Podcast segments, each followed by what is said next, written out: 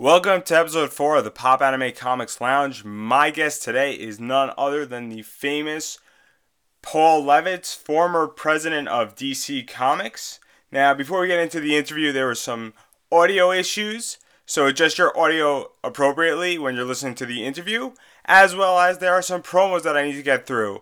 If you like this podcast and want to support this podcast, best way to go about doing that is check out popanimecomics.com Check out an article I wrote. Click the affiliate links if you're going to purchase something from Amazon.com. Help support me, keeps my podcast costs lower, and allows me to bring better podcasts to you. Without further ado, we're going right into the interview right now. How did you gravitate towards comics?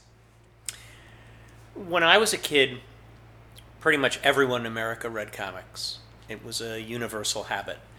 The first thing you bought with your own money was either chewing gum or a comic book. Very exciting 12 cent cover price. It's how you blew your, your allowance. Most of the older kids on the block would have a carton of comics sitting in their basement or their garage. As a younger guy, you'd get a chance to see them. That was your first exposure to all the superheroes, to all the imagination. As a kid, I was a voracious reader in general and devoured anything I could read, including comics. Fell in love with particularly superhero comics and the sort of science fiction adventure that was inherent in them. Was a particularly great fan of Mort Weisinger's Superman comics. He was the editor of the Superman family in those days, and some of the Julie Schwartz superhero books at DC. Those were sort of my first two favorite flavors in comics. Marvel at the time was not as well distributed. Very, very early in the 60s relaunch of the Marvel line and birth of the real Marvel brand. Um, so I caught on to that fairly late. But uh, fell in love with the comics I could find. Bought as many of them as my mother would allow, which was about three a week. And uh, got deeper and deeper into the habit. So, what comics were you reading when you were a kid? Almost anything that had Superman in it originally. Superman, Action Comics, World's Finest.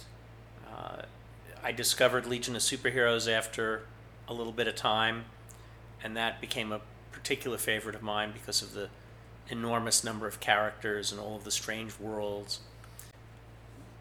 I describe it for the current generation as having the same kind of secret knowledge factor that Pokemon had for your generation. You know, when you were growing up, you probably had a chart in your room of Charmander turns into Charlizard, turns into Char explosive thing. Uh, certainly, my son, who's about your age, did. And for me, it was the Legionnaires and what their home planets were, and what their superpowers were, and how all these things fit together that no adult in their right mind was in the least bit interested in. So, how did your family react to your interest in comics? Uh, my mother was a little concerned that it wasn't particularly good for my eyes. Probably right. The print wasn't nearly as good then as it is now, and s- still small. My father, I think, was pretty benign about it. He took off a week, the week I was graduating elementary school, because he was the president of the PTA and he really wasn't going bothering with this three three comics a week thing. So that was the first week that I really got to buy a bunch of Marvel comics and started my long fondness for the Avengers that week. So in high school, what were you interested in? I was a science geek mostly. I mean, I had already started learning how to program computers. Uh, Na- National Science Foundation had some kind of crazy program where as a junior, junior high student I was able to go on Saturdays up to Columbia University and learn how to program on punch cards for the mainframe. Know, very, very simple sorts programming. I was going to Stuyvesant here in the city, which was theoretically a science school, and I figured originally that I would do something maybe in chemical engineering. Once I smelled a chem lab, that seemed like a less appealing prospect than it had in theory science or maybe a business that related to science. I think if comics hadn't lured me off that path, I might have ended up in marketing or management for a company like IBM back in the day. Comics were one of my hobbies, and I loved reading. I loved reading them. And doing the early fanzines was kind of a natural outgrowth of that. So, speaking about your fanzine, how did you come up with the concept to start making one? Well, I had seen several fanzines by that time, and I was subscribing regularly to a fanzine called Newfangles, which was put out by a couple named Don and Maggie Thompson. And that was probably the best source of what was going to happen in the comic book business at the time. Don and Maggie were a young married couple, and the fanzine was a lot of work. So they announced that they were going to be stopping, but they announced it a year in advance because they didn't want to return anybody's money who had subscribed to it. They were just going to let everybody's subscription kind of naturally run out, and you could order up the remaining issues. My good friend Paul Kupperberg and I were bumming around my parents' house, sitting in the living room. I was 14, Paul was probably 15. He's about a year, year and a half older than I am. And we see that Newfangles is going to stop. We're not going to know what's going on. And we just decided we should start our own. And we threw 16 bucks together and uh, got in the fanzine business. So, how did you do research for your fanzine? Originally, just by calling the companies and asking for their propaganda. Uh, in these days, talking about 1971, the companies didn't generally announce when their next issues were coming out or who the writers and artists were, uh, but they had some propaganda, some information that they would use for their uh, distributors and things like that. So, first issue or so, got an editor on the phone, uh, basically whoever the switchboard put us through to, and got some basic stuff. As the months went on, started going up to the offices. We were allowed to come up and visit and interview the editors and people in the business were very supportive, amazingly so when I look back at it. Um, but this was really sort of the first TV guide that had ever covered their material. Uh, often they were putting out material that was completely uncredited, and here was something that was recognizing them and giving them useful information as well. So I think that was part of why they humored us. Now, how did you go about creating and producing a layout for your fanzine? Well, back then there were dinosaurs. Um, I, I'm not even sure how to explain it, people in the era of digital publishing. Uh, it involved rubber cement, T squares and drawing boards, uh, electric typewriters, and sort of manually cutting columns of typed material and pasting that into places. Uh, very, very primitive by the standards of what you're able to do in two seconds today. And then, how did you go about distributing your fanzine? The majority of the copies went out by subscription. You know, we sent copies originally to the handful of fanzines that were out there, including Newfangles, which very kindly gave us a plug. As hey, we're going out of business, but you might want to try these guys. There were a few comic shops, very, very few in the country at that time, probably half dozen, maybe a dozen, and some of them started to order packs of 25 copies and presumably sell them to their customers. Maybe they gave them away in some instances. Now, to talk about your career a little, when were you first introduced on a professional level to the comic world? Well, I was walking through the DC offices when I was 16 doing the fanzine one day, and Joe Orlando, who was a legendary artist and editor in the business, who was editing for DC in those years, called me into his office and asked me if I wanted to write his letter columns. I said, I'm not a writer, Joe. He said, I read your fanzine, you write well enough to write a letter column. And that was the first uh, professional work I, I did in comics. I went from there to doing DC's equivalent of the bullpen pages, uh, things called The Amazing World of DC Comics or Direct Currents, other sorts of simple things like that. And then the summer I was graduating high school, Joe's assistant was going on vacation for the summer, so he asked me if I would like to fill in. Sure. His assistant never came back. The man's alive, he's well, he's living a wonderful life. He just preferred to be a freelance writer at that point. And I never left. So, what was it like to work with Joe Orlando? It was as good an education as you can have on this planet. Joe was a brilliant editor at many things, certainly anything that involved art extraordinarily. He had a very good story sense, very good plot sense. He was not particularly interested in administration, so he was thrilled to have an assistant editor who didn't mind doing vouchers, keeping schedules, keeping track of things, organizing things in files. And I got a lot of support and respect for doing that stuff well, and a tremendous amount of training in how to be an editor. A lot of the books Joe was doing in those years were anthology titles Weird War Stories, uh, House of Mystery. Many of the scripts for those were written by old pros who knew how to structure a story but were tired. They'd written dozens and dozens of stories in these genres already, and their heart wasn't enormously in it. It was a way to make a so many. There were many things that needed some rewrite. Joe also, because most of the writers were this worn-out group, was trying a bunch of newer writers, many of whom didn't yet have their craft down pat. So very often my day's work consisted of trying to rewrite someone's that's a wonderful way to learn because you learn what's right in the material and what's wrong in the material. Joe would go over what I did, um, maybe do some further work on it. Um, but that was that was terrific education. So at this point, when you were an assistant editor and working with Joe Orlando, did you feel that you could make a living in this industry? I wasn't planning to. The comic book business was perceived correctly, I think, to be on a path to be dying at that point. So I was going to NYU over here two days a week to take my classes, figuring I'd get a real job, and working for Joe the other two, and maybe getting a sorry getting another day out of somebody else at DC, uh, working in the library or uh, putting a reprint collection of something together, some other project. But I figured, you know, it's a great way to pay my way through school. I'll get comics out of my system, and then I'll be a grown up. So why did you choose to go to New York University, and why did you choose to study business? I was living in the ass end of Brooklyn where I grew up, sort of equidistant between the ends of all the subway lines. Getting into a college was not as hard in those years as it is for your generation.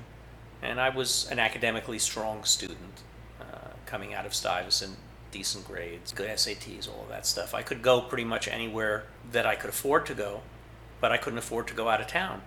Uh, I, I could afford to pay my own tuition if I stayed working at DC or if I started working at Marvel, but that required staying in New York.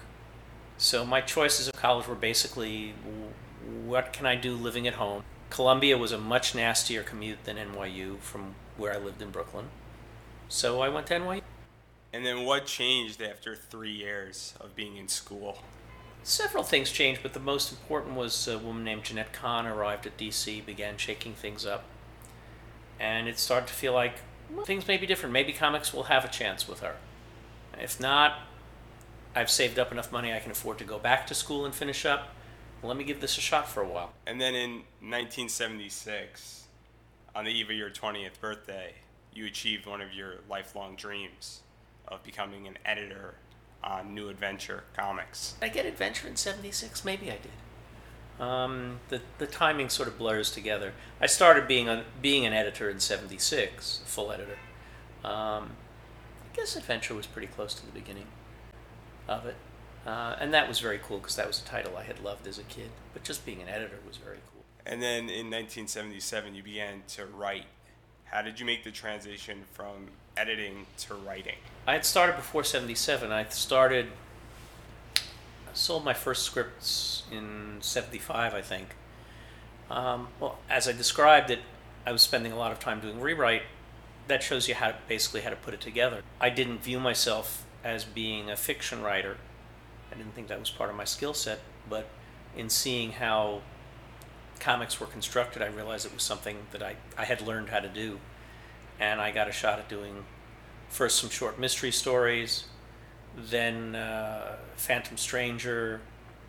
I got the wonderful experience of getting to create a, what turned out to be a very short-lived comic called Stalker, but drawn by Steve Ditko and Wally Wood, who were incredibly talented people for a 17-year-old to be collaborating with. Got to do a few Aquaman stories, and by by 76, I was writing more regularly and more seriously, but it's an evolution over time. I'm still learning. Now, you also were writing the Legion of Superheroes. How were you approached to write that story? Uh, Jim Shooter had been the regular writer on Legion for, I think, about a year, year and a half maybe, since he came back. And then he left to become an associate editor at Marvel and couldn't stay on the book. Denny O'Neil had just taken over as the editor of Legion. Denny was not deeply knowledgeable about continuity or the backstory of certainly the Legionnaires and their complex worlds. So he was looking for a writer who knew all of that. I did. I was passionate about the characters. I probably would have killed anyone else who got the assignment if there'd been someone else competing with me. I was in a little over my head on it, but uh, learned a lot from Denny and uh, did a couple of stories on. So, what was it like writing about superheroes that you read as a kid? That's a good question. I don't know that I've ever been asked that one, Andrew. Um, there's a magic to it in that you understand how the reader can feel in the fantasy of it. If it's something you love and you get you get to work with it, you have a real respect for your audience because you remember being the audience. That's a big piece of it. Comics, I think, also is interestingly a very aspirational medium. I think a lot of people who are comic book readers aspire to being comic book professionals over the years. And to get to do the thing that you particularly loved is a terrific high in that. So, how do you research your characters when you're writing? Depends on the depends on the character. And something like Legion, where there were hundreds of stories done before I took it over, I reread every one of the stories and made notes and bought a big blank notebook, and there was a page for every character or every story element and I just started scrolling down what had happened and what could happen. Uh, when I'm building a character from scratch, it's more a case of trying to imagine what their life has been so that you can think about all the different pieces, sort of building the biography of the character and thinking about what the logical ramifications of that biography are. And as a writer, when you're working on comics with many um, backstories, how much control do you have over the events that take place within the comic? Depends totally on the project and the moment in time. Uh, if you're writing a comic that ties to many other comics that are being published, very, very little control. If you're writing Superman, no matter how good you are as the writer of that story, it's still got to fit at any given time with three or four other people's Superman stories. So you can't suddenly decide all by yourself, well, this Lois Lane chick isn't the right one for him. Let me shift it around. If you're writing something that is set in a more obscure corner of the interconnected DC universe, you get to do something more your own for a time. My preference as a writer, by and large, was to work in the, the odd corners, either to work in the future with the Legionnaires, work on the original version of Earth 2 with the Justice Society. But sometimes you need to fit with everybody else, and yep, you get graded on whether you play well with others. Now, you, how do you go about mapping out your comics? I tend to plot a kind of macro plot, knowing what the major events will be over multiple issues if that's going to happen. Sometimes I use a grid format for that, just sort of saying, all right, if I'm looking at the next seven or eight issues, what are the key emotional elements, which are going to be the main plot elements, what's going to move things ahead along the way. When I go to plot the individual issue, I tend to plot using a flowchart kind of structure. Each individual issue always changes a little bit from what I had in my original, if you will, master plot. Because as you're actually executing it, eh, something more can squeeze in here, or I have this idea. Or sometimes I'll describe as the character starts writing themselves. You know who they are now, and they're telling you, this is what I need to do now. Now, when does the artist come into, you know, this entire story mapping? Depends on the project, depends on the collaborator. Um, Keith Giffen, who did some of the most famous work on the Legion with me, was a very active participant. Can't we do this? Can't we do an issue with these guys? Can't we do this kind of story? Can you set something over here? Um, he has a very fertile imagination. I mean, he He was not then officially a writer, but he's gone on to be a very successful comic book writer himself, as well as a great artist in the field. Other artists, equally talented people, but with different approaches to their work.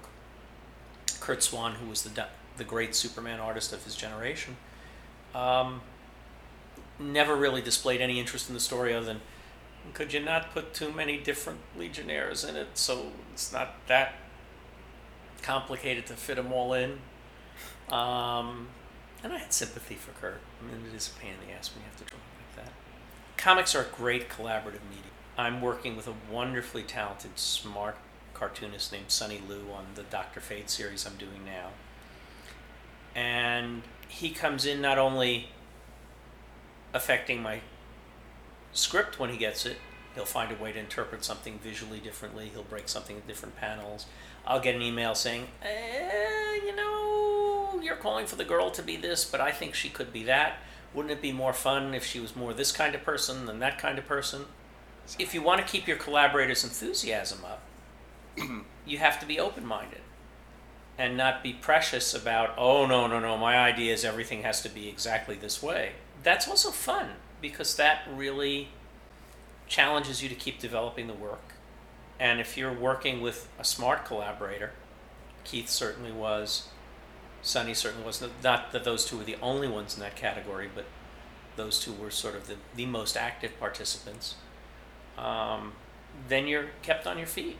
And one and one sometimes equals three. Do you feel that when an artist is contributing that it produces the best products? I think the more engaged and involved the artist is, the better the product can be. Curt Swan's Superman stories were brilliant. Draws people, drew people, uh, with an enormous hu- humanistic dimension. I don't think he ever had a conversation with a writer in the years when he was working on Superman when I was a kid. The way the industry was organized didn't really call for it. I don't think he contributed to a story in the sense of saying, "Could you draw that? Could you give me this to draw?" But he made the most of it, and I think many of the writers, knowing the quality of the artists like Curt that they were working with, did really interesting work. For me as an individual, it's much more fun when it's a collaborative process. Uh, I look back at what Stan and Jack did in the early days of Marvel, when both of them were on the top of their form both men were friends of mine. Stan is a friend of mine. Um, I know something about how both of their minds work creatively. I can see the threads of, oh, yeah, this is something Stan would have done, this is something Jack would have done. I can see how they added to each other. Um, I respect that, and I, you know, love to love to achieve a fraction of that in my work.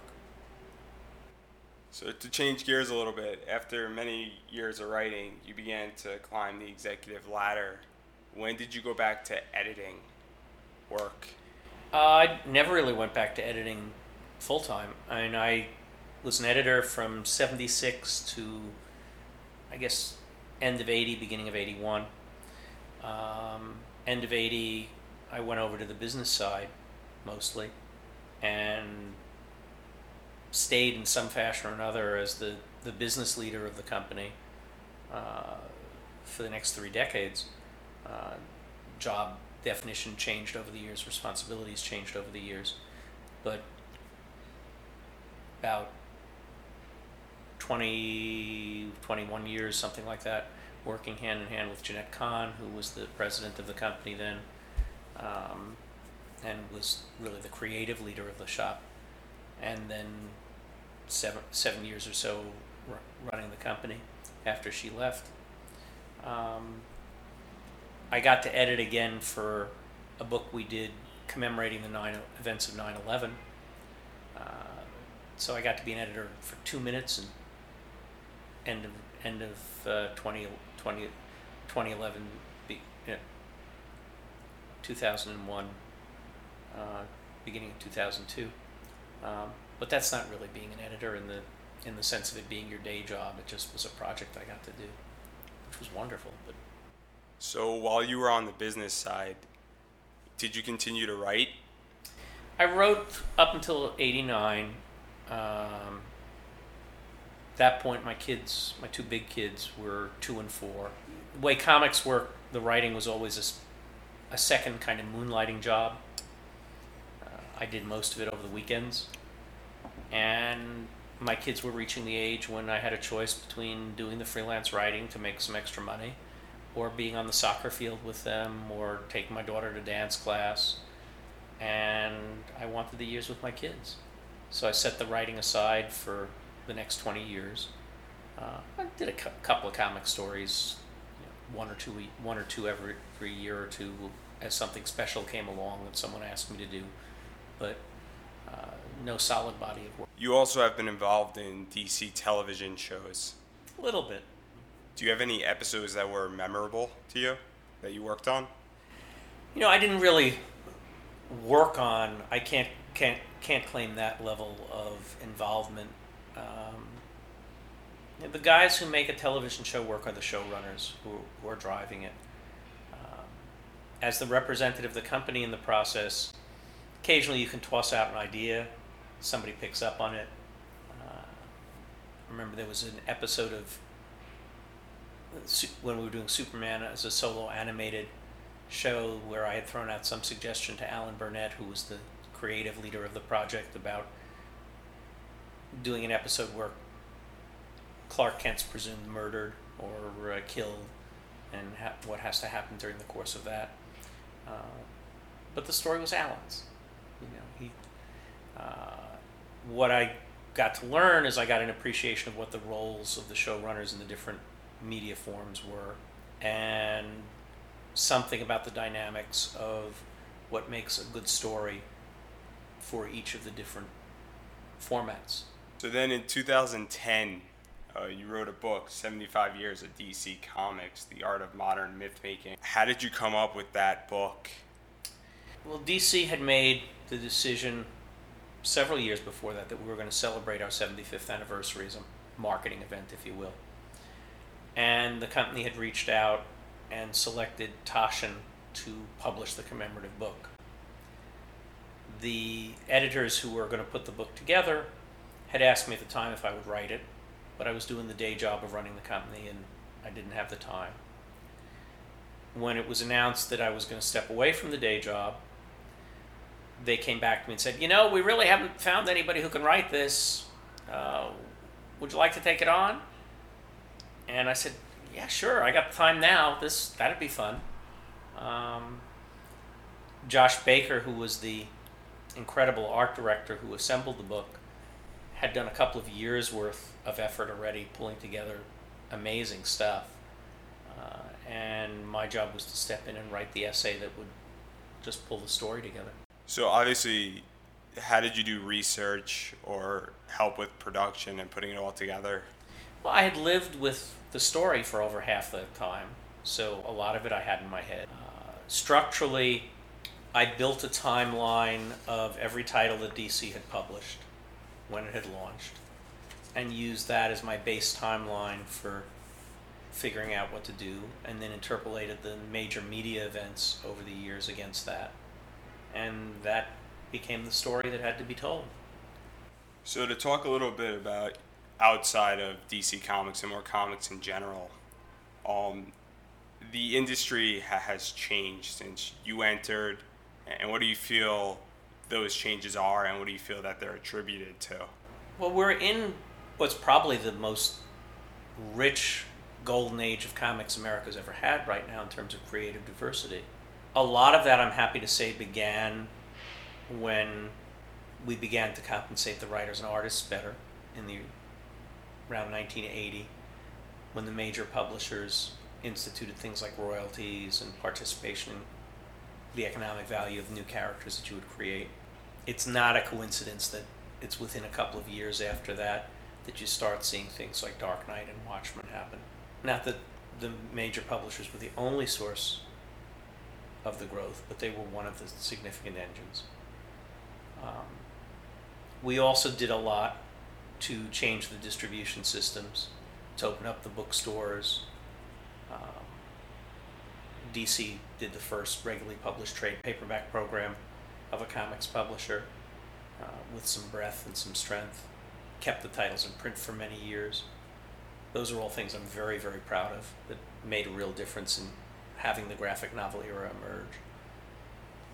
What's really taking it to the next level now is the diversity of creative voices you're seeing in the field. And that's wonderful to watch. And that's just a generation of people aspiring to do fun stuff and going way beyond what the the narrower limits of comics had been for most of my career. Also, obviously, American comic books aren't the only comics out there. Do you feel that manga has influenced the American comic book market either in a positive or a negative way? I think it's generally been more positive than negative. Um, manga helped to open up the traditional bookstores to comics because manga was very effective in selling, particularly back when there were mall bookstores like Walden's.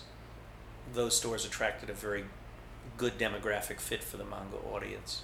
Creatively, I think we're seeing a generation of young people starting to create comics now who grew up on manga as well as American comics, who are doing something of their own synthesis of the two forms. The more wonderful stuff kids can be exposed to, the more possibilities there is for them to find their own voices, whether it's manga or the French bande dessinée. Um, still relatively under under distributed here in the U.S., but there's a lot of effort being made on that right now. Also, in recent years, comics have been pushed out digitally. Do you feel that has played a role in helping exposing more people to comics? It's hard to tell. Um, it's certainly beneficial because obviously you don't have to be near a comic book shop. You don't have to. You don't have to be near a bookstore. You don't have to wait for a package from Amazon to arrive. You've read about something. You're curious. Click, click. You're there. Um, it's not clear to me whether, in fact, we've got a lot of people reading comics digitally who weren't interested in reading them in print. Uh, I don't think it's cannibalized much of the audience, but I think people are choosing to read in a different fashion. I think a lot of the comics that are created specifically for the web are creating new audiences in a really interesting way, and it'll continue to be interesting to see how that develops too. And then, are there any current projects that you're working on right now outside of comics? Well, I spend about half my time teaching. Very, re- very rewarding thing I started when I got up from the desk. Most of my activities touch on comics or writing or publishing because those are the things I know. Uh, and at this age, you do what you know and you work with it. Uh, I serve on the board of a mid-sized comic company called Boom, trying to help them a little bit. I serve on the board of the Comic Book Legal Defense Fund, which is the First Amendment charity for the field. Publishing a book on Will Eisner, champion of the graphic novel, with Abrams Comic Arts this year, which is my first major prose book since the Big Taschen book. That'll come out in November this year. I may go a little further afield, but this is my world. And then finally, do you have anything you would like to promo or promote? Uh, read Dr. Fate. I think it's the best writing I've done in a bunch of years. Check out the Eisner book when it comes out. Uh, it's an incredibly beautiful book, over 200 of illustrations of Will's art and other art that's relevant to the evolution of the graphic novel and the influences he's had on people. There are things in there that nobody really focused on being connected to Will that I think no matter how knowledgeable you are about the man and his career, you'll find some pleasant surprises in. Thank you so much for listening to my podcast. Before you go, quickly subscribe to where you normally get your podcasts so that this podcast finds you when new episodes come out and you don't find it. Also, if you would like to support this podcast, please check out popanimecomics.com and click on those affiliate links if you're going to purchase something from amazon.com. And be sure to check out a project that I'm a huge fan of. It's the reconstruction reconstruction of China. It's a documentary about China and female athletes and you know the truth behind them and they're still raising some money on Kickstarter, so be sure to check out their Kickstarter page. And if you'd like to be a part, you know, throw them a few dollars. They really appreciate it. And again, obviously, I had a great time doing this podcast, and I hope to see you next week.